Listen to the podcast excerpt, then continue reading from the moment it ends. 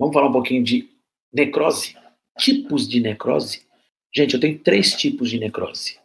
A necrose por coagulação é aquela que não envolve bactéria.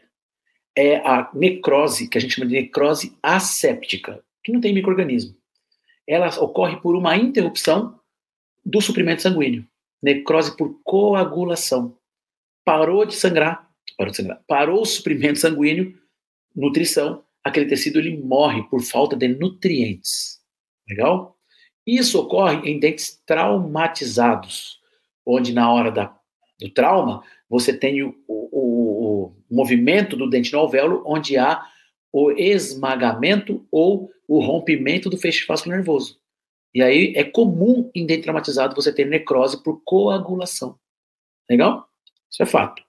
É aquele dente que morre, aí quando você vai abrir o dente, você arranca aquela polpinha mumificada, assim, sabe? Ela não liquefez. Ela ficou mumificada, morta, mas inteirinha, morta. É a necrose por coagulação. Essa é a primeira. Existem mais duas necroses, que chama-se necrose por liquefação e a, a necrose gangrenosa. O que, que, é a liquefação? A liquefação é quando você tem um tecido que ele é invadido por micro-organismos e essa invasão faz com que ocorra a deterioração daquele tecido, mas aquele tecido ele tem que se defender. E aí tem uma invasão neutrofílica e começa a gerar pus.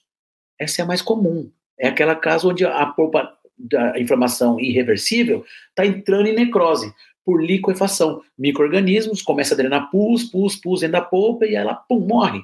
E aí você tem a lise do tecido, liquefação daquele tecido e formação de pus. Tá? Então, essa é a necrose por liquefação.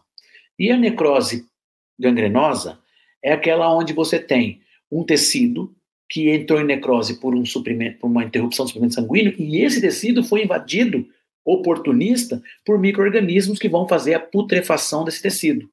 Mas esse tecido não tem mais defesa.